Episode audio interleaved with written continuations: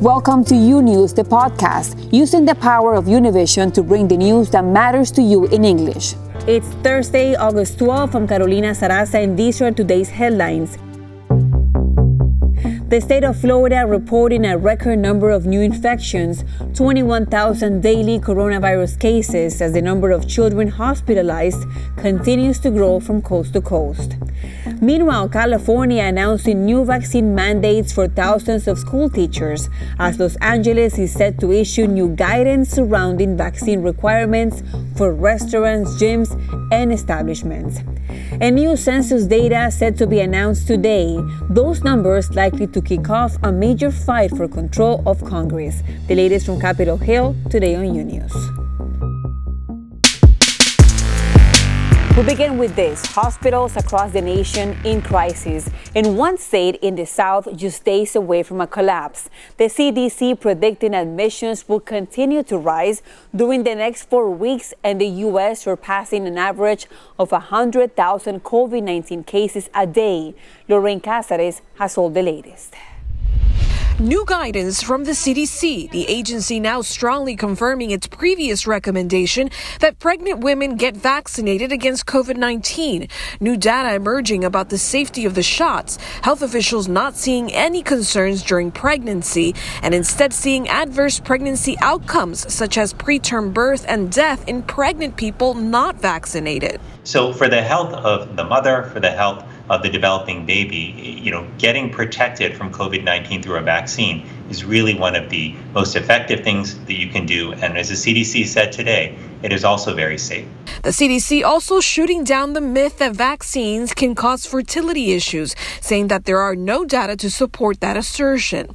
Meanwhile, the FDA is expected to recommend booster shots for the immunocompromised, reporting more than a million people have already taken matters into their own hands and have gotten a third shot of either Pfizer or Moderna's COVID 19 vaccine those who may be under you know treatment for cancer and receiving be receiving immunocompromising drugs. It could include those who are organ transplant recipients and may be on medications that suppress the immune response. Uh, and so we've been concerned about uh, these individuals. We've been following them closely, and I think most of us believe that we've got to do more to protect these individuals. So the FDA has been working hard to basically do the evaluation around safety, and make sure that we have everything we need uh, to make uh, these additional doses available to people. the CDC estimates about 9 million Americans are immunocompromised, and a Johns Hopkins study found there are 485 times more likely to end up in the hospital or die from COVID, even if they're vaccinated. Although there is no recommendation in sight regarding booster shots for the rest of the population, Dr. Anthony Fauci says at some point everyone will likely need one. We're already starting to see indications in some sectors about diminution over time. Durability. We don't feel at this particular point that apart from the immune compromised, we don't feel we need to give boosters right now. Meanwhile, the Delta variant raging through the country. Upwards of 98% of U.S. residents now live in areas with a high or substantial risk of community transmission. A month ago, that number was just 19%. The seven day average of new infections surpassing 100,000 a day. The CDC predicting that new COVID 19 deaths and hospitalizations will go up over the next four weeks. Right now, ICU beds are in short supply in many parts of the country. In Mississippi, there are no more ICU beds available. The state now asking the federal governments for the assistance of a hospital ship. In Florida, more than 15,000 people are hospitalized with COVID, the state breaking its own record for the 11th consecutive day. A 148% increase compared to this time last year.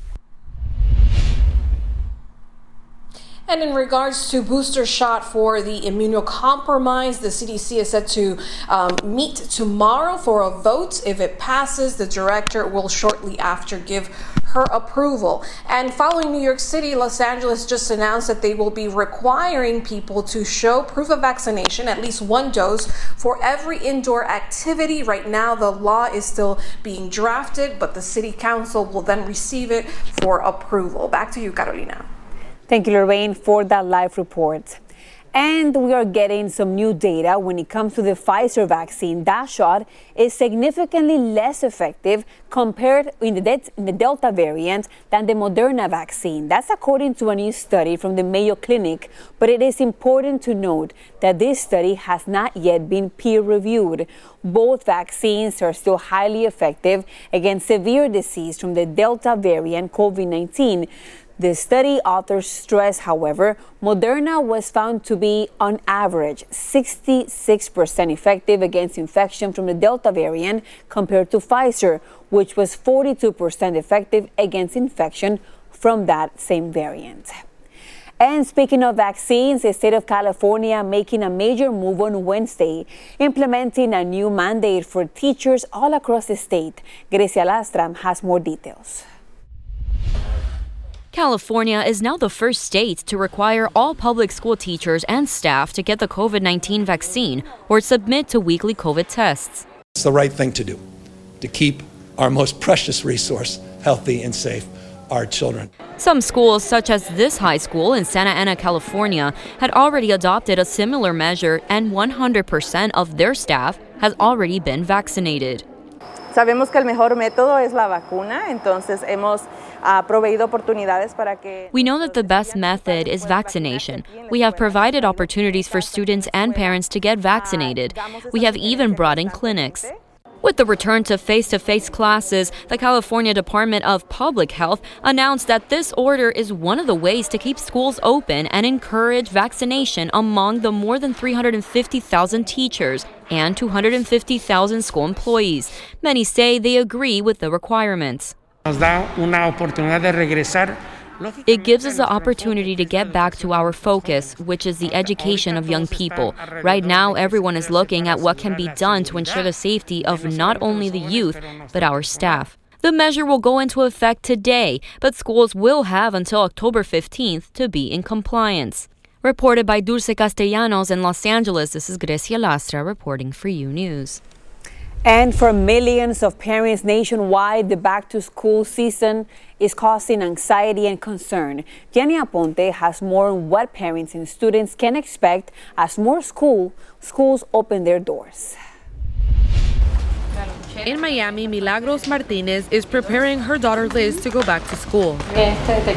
But they both know it won't be a normal back to school process. I am afraid for the virus that is in a phase right now. It is at a peak, but the reality is that the ideal thing for them is that they return to socialize. She has been with this pandemic inside the house with us for more than a year. It's a situation families around the country are facing. Yaritza Esparza is in Los Angeles. I am nervous about going to school in person, and more so because we are still in the pandemic. Anxiety levels have skyrocketed, but so has the enthusiasm to stop studying at home in front of a computer, so Liz prefers it. If I have a teacher, she tells me to pay attention. Here at home, I don't. And you also like interacting with your friends and everything, right? Yes, and I understand things better. Psychologist Ingrid Roman recommends that parents validate their children's emotions. Es necesario crear un espacio de conversación. It is necessary to create a space in which children have the opportunity to talk about their daily lives and to express their fears, and thus turn fear into a proactive and resilient attitude. Another recommendation, so that the transition between virtual and face to face classes is more successful, is that children understand that it is necessary to have structure and that it is okay to ask for help when they feel they cannot handle a situation because they are coming back to something different. There's a lot of uncertainty. There's a lot of politics. There's a lot of conversation that can alarm and that can create anxiety. Reported by Lourdes del Rio, this is Gianni Aponte for U News. And in Florida, a group of parents has filed a federal lawsuit against the governor, Ron DeSantis, challenging his executive order effectively banning mask mandates in schools. They argued that the order discriminates against children with disabilities by preventing them from learning in a safe and healthy environment, which would represent a violation of the Americans with Disabilities Act. And joining me now is the attorney representing those families and students, Matthew Dietz. Welcome to U News. Thank you so much. Good afternoon. Good afternoon. Before we get to the legal challenge, let's talk about the students with disability you're representing.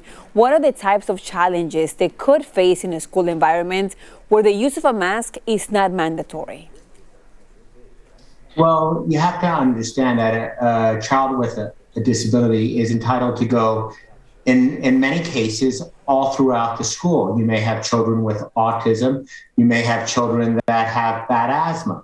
So um, when a, when a child with a disability is in school, they're everywhere. They're in the cafeteria, they're in the classroom, they're in the bathroom, they're in the halls. So if if one person, one child is sick without a mask, every child can be infected, including those that are more um, susceptible to to worse outcomes. And now let's talk about the lawsuits. How do you believe the governor's order violates the rights of your clients and other students with disabilities? Well, every student, especially a student with a disability, has a legally protected right to go to school. If we have a student that has um, a disability that can't go to school because they may get sick, they may get sicker than others, they may die that would not allow that child to go to school. And this has been happening for, for years. There's schools have had rules that have said that, let's say a child has a peanut allergy. If a child has a peanut allergy, the other children cannot bring in peanut butter and jelly sandwiches to school. But nobody has ever said that it is my right to bring a peanut butter and jelly sandwich to school. Right. And what is the outcome you are looking for in this case?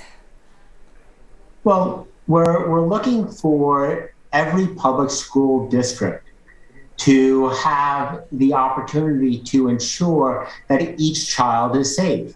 If that public school district believes that masks are needed for a certain child, then that school should be allowed to do so without fear or concern that the governor is going to um, stop them from having the ability to do so. So currently, we have many school districts, for example, in Broward, that have said we would have a mask mandate but for the governor's order. How are we going to comply with both our obligations under federal law to ensure that students with, with, with disabilities are safe and can go to school, and the governor's order that says any student is allowed not to wear a mask. So it puts the school districts in the middle. And now, in general, do you think people with disabilities, especially children, have been overlooked during the pandemic? Oh, absolutely. Um, those are the, the the first people, not only children with disabilities, but all persons with disabilities. You have to remember that when the pandemic started, most of the deaths happened in nursing homes. Um, many people with disabilities could not go and go to a, a testing area to get tested. Many people with disabilities are not vaccinated because they don't have a way to go to the vaccination areas. There are many homebound people that still do not have the care that they need in order to prevent COVID. So um, there was no thought of these children with disabilities in the school. And that's why it was important to bring this lawsuit. Well, thank you for your time today, Attorney Matthew Dietz. Great talking to you. Thank you so much for having me. And meanwhile, with healthcare workers at critical risk because of the surge of the Delta variant in patients nationwide, hospitals in California are making a new change for those visiting their loved ones. Jaime Garcia has more details.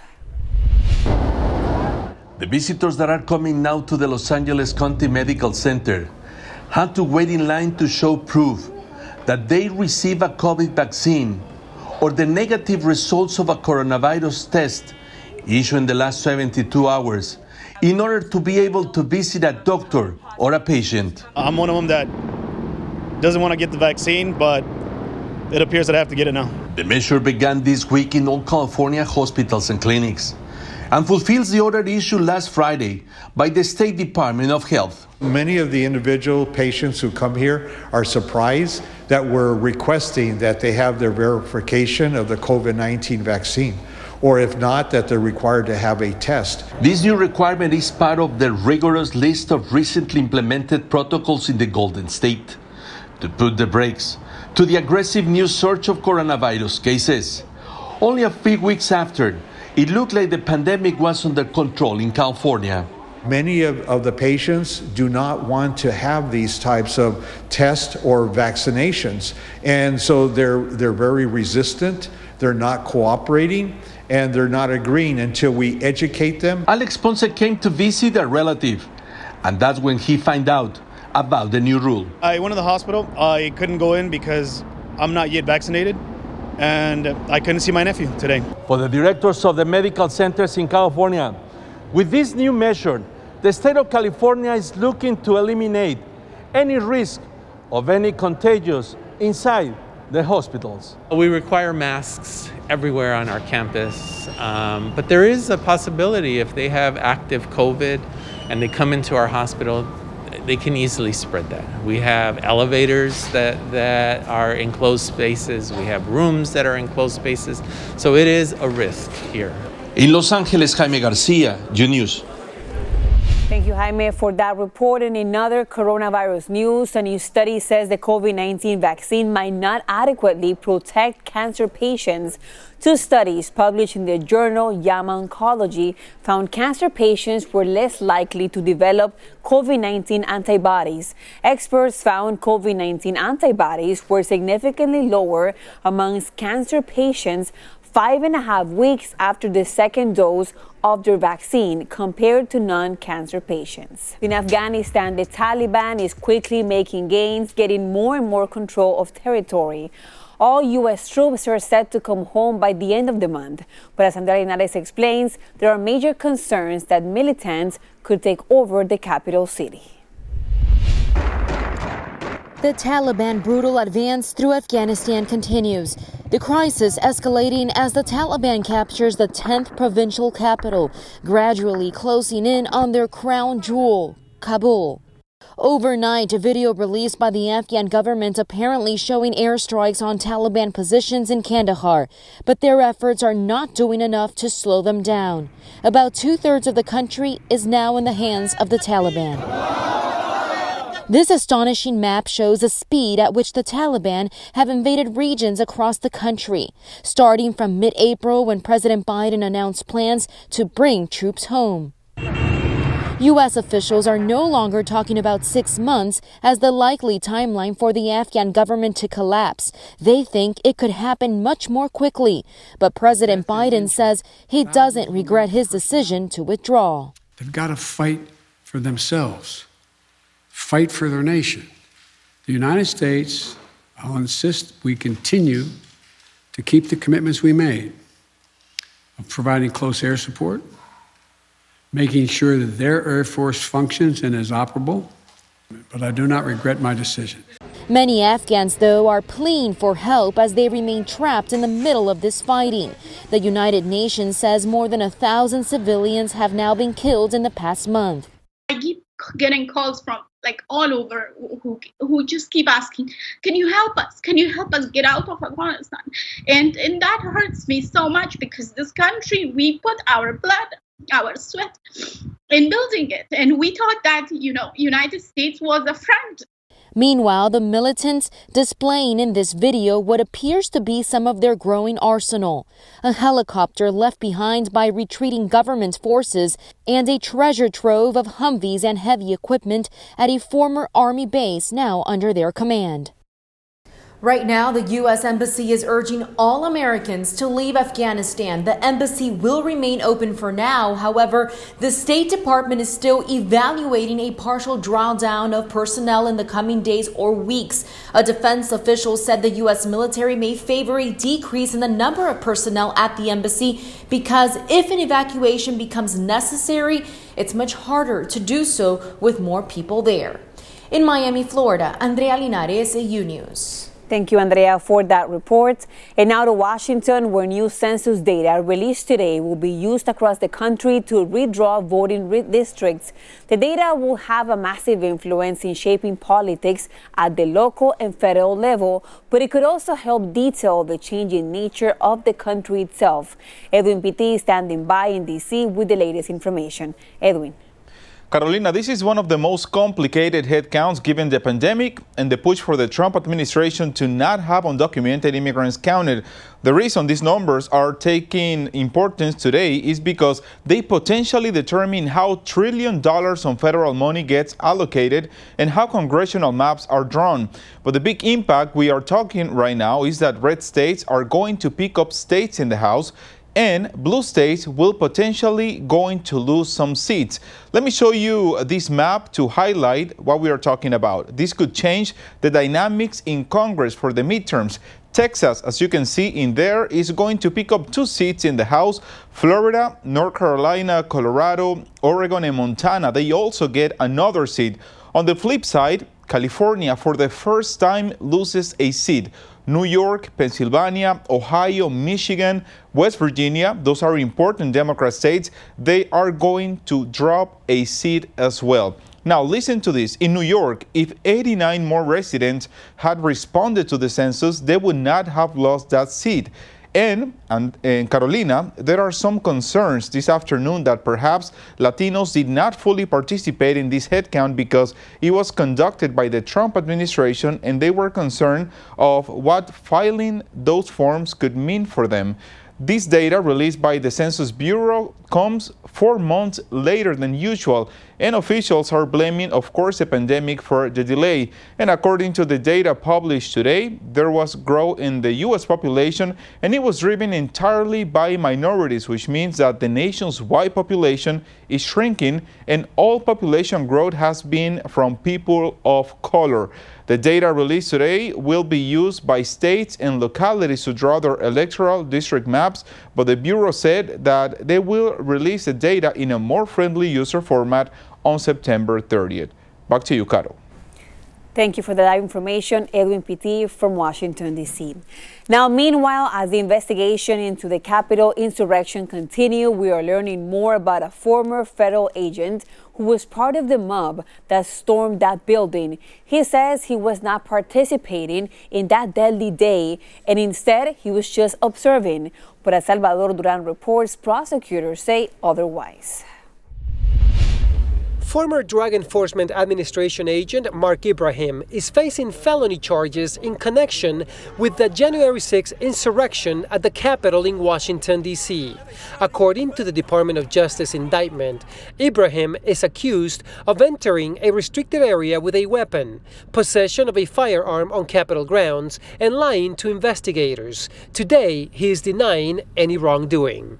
There are a lot of reasons why I went there. Uh, but I went, never went there to hurt anybody. I never went there to break the law, and and those and I would have stopped those that did. Mark was carrying his DEA issued pistol, but insisted that as he joined the pro Trump crowd, he did not participate in any trespassing or violent acts inside the Capitol building.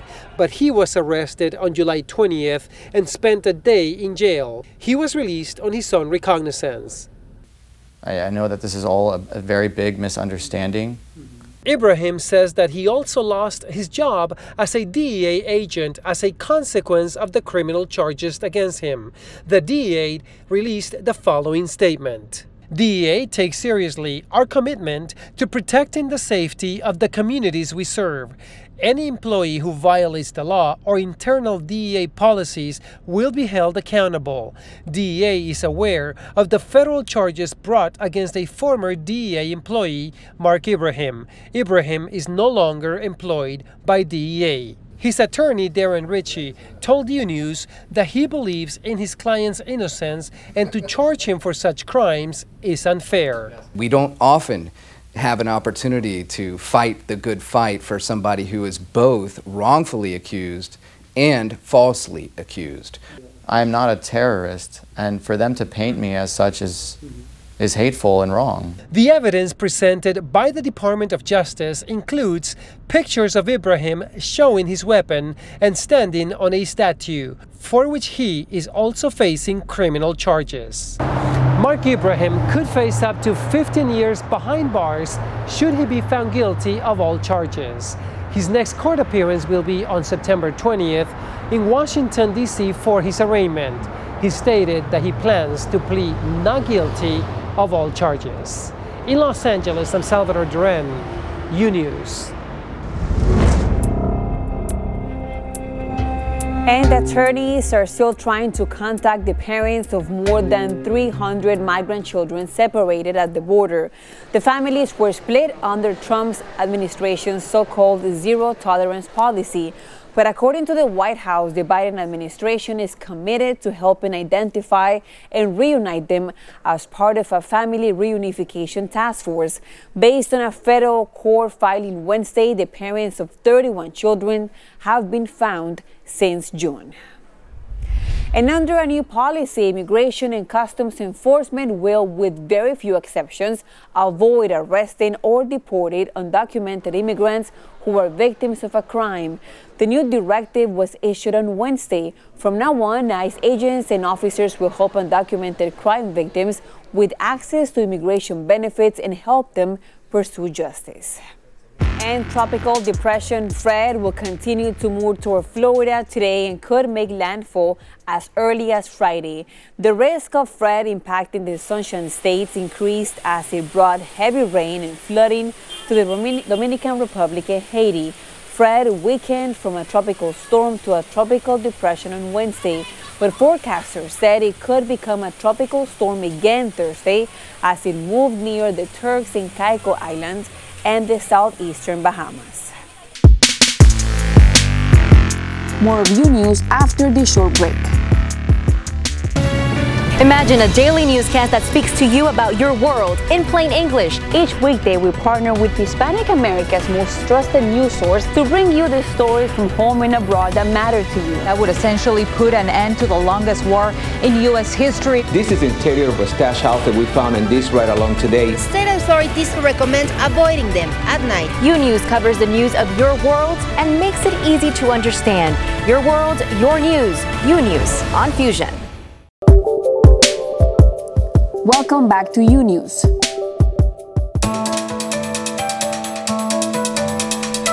Fires caused by hot winds are impacting the south of Italy today. Some experts believe that the high temperatures could be in the highest in the European history. On Twitter, officials said they had carried out more than 500 operations in Sicily and Calabria in the last 14 hours, employing five planes to try to stop the flame from above. Meanwhile, a very similar situation in Greece. Hundreds of international firefighters have arrived to help after wildfires ignited and spread over the past week, destroying properties and forests. Countries from Europe, the Middle East, and the Balkans have sent firefighters, vehicles, and aircrafts to help out. Meanwhile, with so many European countries having a hard time with the Delta variant and coronavirus infections, Russia has reported 808 people dead from COVID in just one day. The number provided by Russian health authorities is the highest daily number since the beginning of the pandemic. More than 168,000 people have died in the country due to the pandemic so far. Data shows that Russia has recorded more than 6.5 million infections. And closer to home, Mexico has surpassed 3 million COVID 19 cases since the start of the pandemic. That country also setting a record for the highest number of daily cases on Wednesday, with more than 27,000 reported. According to the ministry's latest pandemic report, more than 22,000 new cases were detected in the past 24 hours. That's the highest daily number since the onset of the outbreak. During the same period, 727 more deaths were registered. And in other news out of Mexico, President Andres Manuel Lopez Obrador said Wednesday that his government has invited U.S. President Joe Biden for a visit in late September as the two countries work to lift economic growth and agree on reopening their shared border. On Tuesday, high ranking Mexican officials met with senior U.S. officials, including Homeland Security Secretary Alejandro Mayorkas and National Security Advisor Jake Sullivan, to discuss bilateral cooperation to address immigration. Thanks for listening to U News, the podcast. Don't forget to follow U News on Instagram, Twitter, and Facebook. And if you haven't yet, go to Apple Podcasts and subscribe, rate, and review. And join us tomorrow for a new episode. Until then.